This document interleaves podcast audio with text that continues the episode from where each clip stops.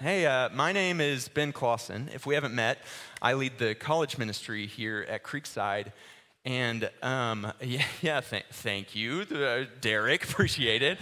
And um, man, it is. It's just like a. It is a really, really amazing pleasure to get to to be with all of you today.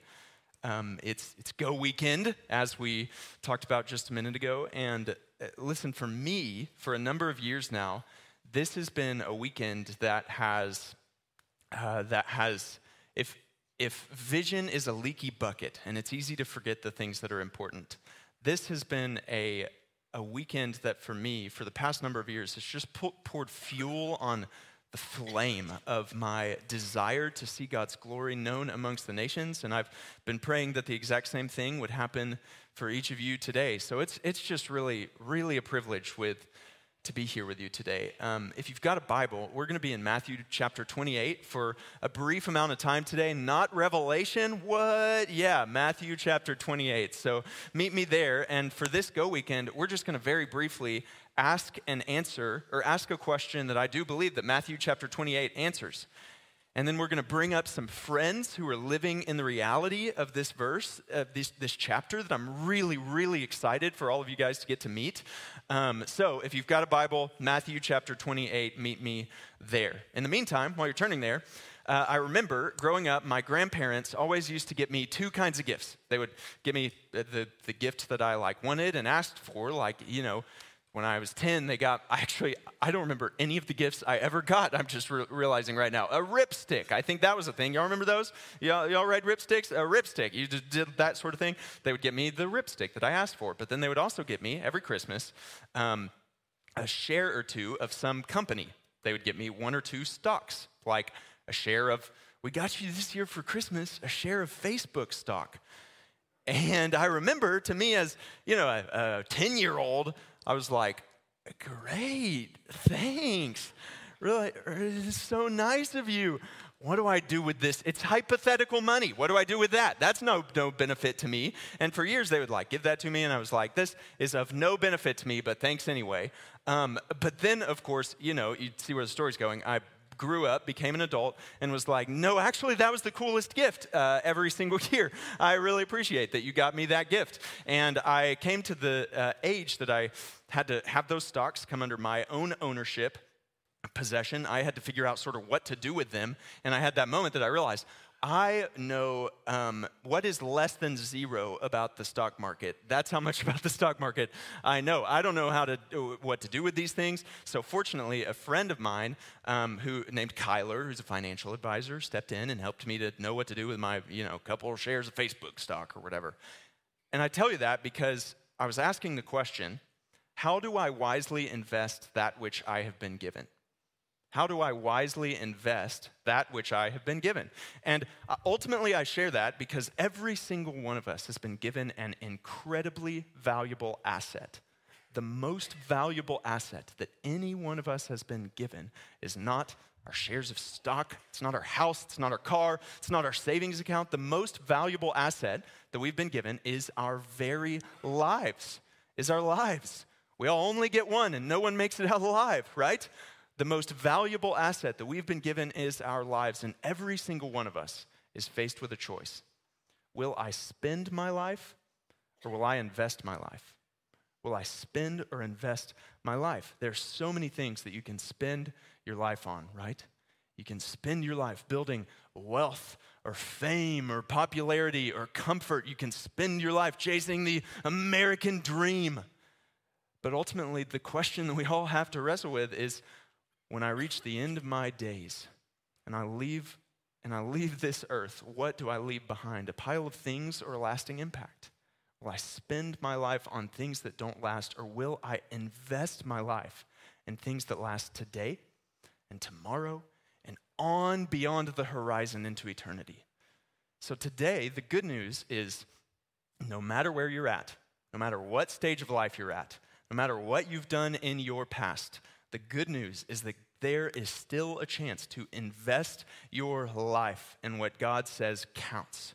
There is a chance to invest your life in what God says counts. So, the question that I want to ask today is what does God say counts? What does God point to and says, This is what I want you to channel your energy, all of your time, your focus, everything you do. This is what I want it to be aimed at. This is what I want you to invest your life in. What are those things? And I believe that Matthew chapter 28 holds the answer. So if you're there, um, this, for some context, Matthew chapter 28 is at the end of Matthew's gospel. So if you were to ask the question, if I were to write about the story of Jesus, what would I want them, what would I want my reader to just hang on at the very end? What would I want the closing application, the driver to be at the very end? And this is it. This is what Matthew chose. This is what I want to leave them with. And this is after Jesus. If you haven't heard the story of Jesus, it's a, it's a pretty remarkable one, right? Jesus, God in flesh, came and lived the perfect life, had all of these amazing teachings taught like no one else before, no other rabbi, no other teacher. And then, though he was perfect, we put him to death. And Jesus died on the cross, but rose again three days later, conquering death in a real historical event. He rose from the tomb, he left the tomb empty. And said, if you want salvation, all you have to do is believe in your heart and confess with your mouth that I died and rose again three days later. That's what Jesus says to us today. But before the moment that he rose back up into heaven to take his seat alongside God the Father, what Jesus did was he walked with his disciples for a number of days. He taught them a certain number of things. And this is what he taught them. This is Jesus' final address. This is what he says Hey, all of the teachings that I've given to you, every single thing that I've said to you, this is the application. You know how sort of in our sermons here sometimes we'll like teach for a while and then have that moment, but how, but what does this mean for you? And then we talk about three ways to pray this week at the end of our message, the application. This is the application moment for Jesus. I mean, he's taught them a lot of things that he wants them to apply, obviously. But this is the one that he's like, and this is your mission. Your mission, should you choose to accept it, is this right here. So Matthew chapter 28, verse 16 starts like this. And Jesus said to them, All authority in heaven and on earth has been given to me. So pause. Principle we should listen to people who have authority in the right spheres, right? If you break your leg, what do you do? Who do you listen to? WebMD? No, you listen to a doctor. If you get in trouble with the law, right? If you, uh, if you go just a little too fast on Fitch and end up getting pulled over, got a, it's your fourth time, it's your fourth speeding ticket, you're in a little trouble with the law. Who should you go to to sort of ask, how do I get out of some of this legal trouble? Your sophomore political science major friend, Kevin? No, you go to a lawyer, right? Because we trust people who have authority in the right spheres. So let me ask you the question who do you trust? Who has the authority to answer the question what should the purpose of my life be? Who has authority to answer that question? How about the one who created the very concepts of purpose and meaning themselves? How about the God who created you, who created me, who created every single person in all of human history, who took on flesh, lived and died for us, and to whom all authority in heaven and on earth and under the earth has been given? How about that guy?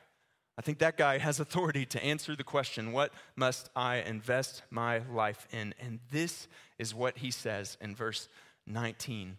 Go therefore and mathatusete panta ta ethne, make disciples of all nations, baptizing them in the name of the Father and the Son and the Holy Spirit, teaching them to observe all that I've commanded you. And behold, I am with you always to the end of the age. The answer to the question that we're asking today is that God wants us to invest our lives in making disciples of all nations. Let me say that one more time. God wants us to invest our lives in making disciples of all nations. He wants every single thing that we do to be aimed at this purpose. Not because we're, we're robots that God needs to just carry out his plan, no, but because in obedience to God, there is no greater joy there's no greater joy and fulfillment than doing what we're made to do. So God's like, You have this little sense in you that I want to live for something, I want to die for something. He's like, Guess what? I made you for this. I made you because I want you to be my messenger to all nations for your day job, to be a means by which you raise funds to send people or go yourself, for you to disciple and parent your children to be gospel laborers. I want you, every single thing that you do, to be aimed at making disciples of all nations. This is the mission handed to us by our Savior Jesus. This is what Jesus wants us to be all about live, breathe, eat, and die for. So, two quick notes on this. Number one, God's plan has always been to make disciples of all nations. If you were here a couple of weekends ago, we talked about Revelation chapter 7. And Revelation chapter 7 pictures this beautiful moment that people from all tribes, languages, and nations stand before the throne of God worshiping Him. It's a picture of the reality in our future. And I love this other picture in Habakkuk 2:14. It's one of my favorite. It says, "For the earth will be filled with the knowledge of the glory of the Lord as the waters cover the seas." Have you ever been out on the vast ocean? You look around you, and all you can see are the waves for miles and miles and miles, no land on the horizon. He said, Picture that, except it's not water covering the earth, it's the knowledge of the glory of the Lord every single place, not just in the West, not just in the United States, but the knowledge of the glory of the Lord flooding Afghanistan and Saudi Arabia and Southeast Asia, and all ends of the earth will be covered and full of the knowledge of the glory of the Lord. Also, that Revelation chapter 7, after this I looked and behold a great multitude that no one could number from every nation, all tribes, all peoples and languages, standing before the throne and before the Lamb, clothed in white robes with palm branches in their hands and crying out with a loud voice Salvation belongs to our God who sits on the throne and to the Lamb. God has always planned on making disciples of all nations. The question is not, will God do this? The question is, will we participate, right? And then a second note that's really, really important on this passage it's this, and don't lose me in this sort of bulky sentence, but the Great Commission is not a general command to make disciples. The Great Commission is a specific command to make disciples of all nations. It's not a general command to make disciples, it's a specific command to make disciples of all nations. Here's what I mean by that. In Matthew 28, he uses the word ethne. It says, make disciples of all, panta, that's all in Greek, the ethne, the nations. And he's talking not about a specific country, nation state, as we would think of it today. He's not saying make disciples of China. No, he's saying make disciples of all of the ethnic groups, all of the ethne of China. Every single one of them is what I want you to make disciples of. So, what he's essentially saying is the people who haven't heard of Jesus, who don't know Jesus, the places that disciples haven't been made, I want you to make disciples there. Nobody grasped this better than the Apostle Paul, right? Couple of really fascinating texts that I just like missed for so many years in Romans 15 that talk about Paul's ambition look like this. In Romans 15, Paul says, I make it my ambition to preach the gospel, not where Christ has already been named, lest I build on someone else's foundation, but as it is written, those who have never been told will see, and those who have never heard will understand. What's Paul's ambition? To preach Christ where Christ is not known to make disciples amongst the ethne where there are no disciples. His mission plant a church, raise up disciples, and form so many people in a land way of the gospel of Jesus Christ, the good news that Christ died and rose again for their sins, and then raise up those people to own and work and plant churches themselves, and then to do the exact same thing. To do exactly what Paul is doing. And then this really fascinating uh, chunk of verses at the end of Romans 15 where Paul says this but now, since I no longer have any room for work in these regions, and since I have longed for many years to come to you, I hope to see you in passing as I go to Spain. Now, notice what he's saying here about the certain region of the world that he's in. He says, I no longer have any room for work here. Now, um, d- don't miss this because it's scripture, but this is ridiculous, right? Paul's talking about certain cities in the pagan Roman Empire. Certain cities where so many people, hundreds and thousands of people, are worshiping Caesar, not Jesus. And he says, I have no more room for work here. Why? What's, why does Paul say that? And he says that because here, right here, this place that I'm referring to, I have raised up a church to share the gospel with those people. I have to keep moving. And where's he going? He's going to Spain. Why do you think Paul's going to Spain? because the gospel has not yet reached Spain. There's an ethne in Spain that does not know Jesus, and his mission is to make disciples of specific nations, of all the specific ethne. You following? You tracking? That's what Paul is saying here. So you might say, well, that's, that's great and all, but that, was, but that was Paul's world, right? Like, this is the 21st century. Surely by now, 2,000 years after Jesus gave this great commission, we, everyone has had the chance to hear or at least has access to internet and can find out on the internet. In reality, the sad truth is that that's not a reality. So give me just a couple of minutes to update you on the state of the world today. A term that you need to know is um, unreached people groups. An unreached people group is a people group among which there is no indigenous community of believing Christians with adequate numbers and resources to evangelize this people group without outside assistance. So, specifically, if you're wondering what that means, that means that less than 2% of the population is an evangelical Christian. Less than 2% of the population is an evangelical Christian. And you might say, well, surely that's not many people, right? What a tragedy that in a place where less than 2% of the population knows Christ, in reality, it's actually 7,000. There are 7,000 unreached people groups in our world today.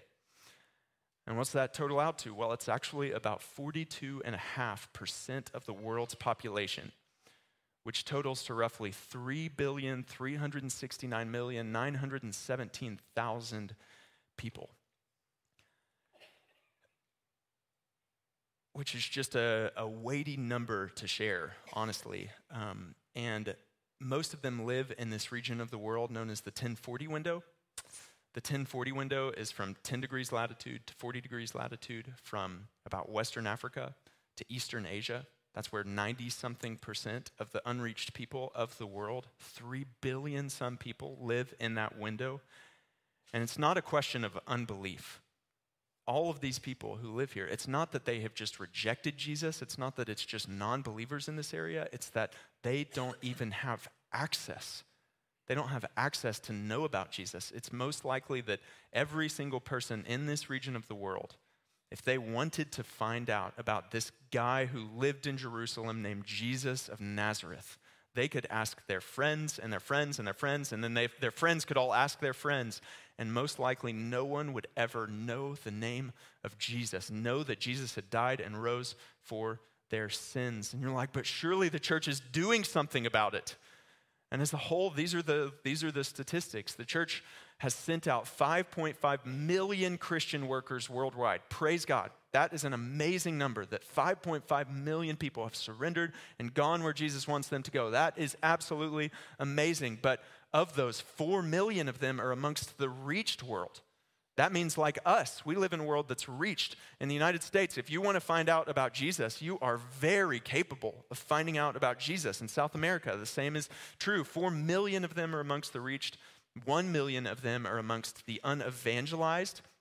That means a location that there was once a gospel presence, but it sort of died out, and there's not much gospel activity going on. You can think Western Europe, that sort of thing and then only 20,000 of them are actually laboring amongst the unreached, perhaps the neediest part of the world. Only 20,000. And then our Christian giving, another amazing number. Christians around the world give $896 billion a year, which is absolutely amazing. Don't get me wrong. But 82% of that is given to local church ministries, 12% is given to local evangelism, 6% is given to missions, and only 1.7% of that 6%, which is 0.1% of all Christian giving, is given toward the unreached, is given toward this mission. And I share all of this because I just remember what we just prayed together, what Paul said in Romans chapter 10 how then will they call on him who they have not heard? And how will they believe in him of whom they've never heard? And how are they to hear without someone preaching? And how are they to preach unless they are sent? The reality is that so many people around the world don't even have a chance to hear. I remember when this became reality for me a few years ago, my wife Hannah and I got to go on one of Grace's college mission trips to North Africa.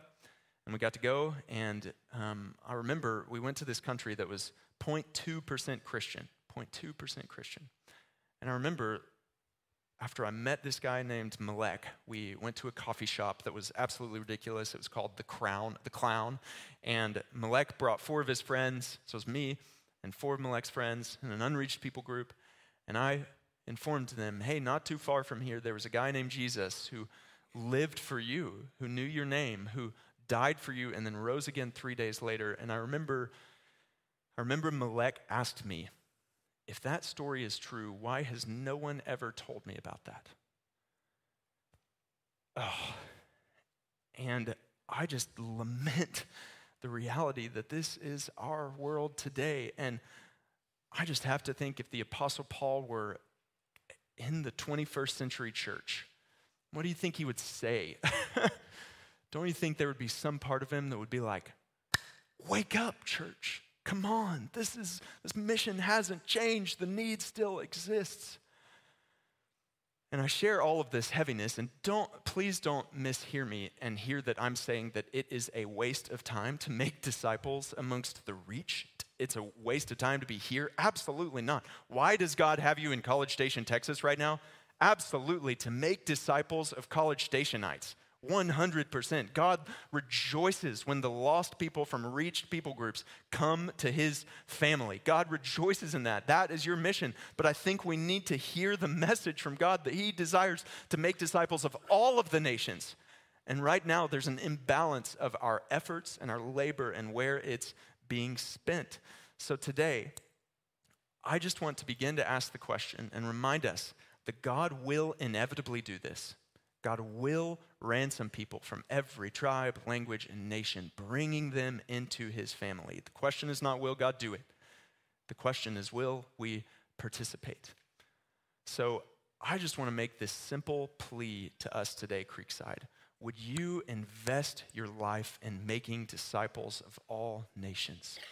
Would you invest your life in making disciples of all nations? Would you reject the cultural temptation to spend your life on things that don't last and instead invest all that you've got in the mission that God has handed down to us. Because guess what? It matters. It matters today, it matters tomorrow, and long after you're gone, it will matter. In heaven, this is the kind of thing that will matter. Will you do this not because you're motivated by guilt that you haven't or shame that there's so much of this around the world, but rather motivated by just overwhelming head over heels love for your King Jesus? To whom you say, Jesus, if you say jump, I'll jump. If you say go, I'll go. I just want to do whatever you call me to, wherever you call me to, whenever you call me to it. Would that be your motivation to just say, Jesus, like we just saying, I surrender all. I surrender all humbly at your feet. I bow. I want to go whatever, wherever you want me to go, whenever you want me to go.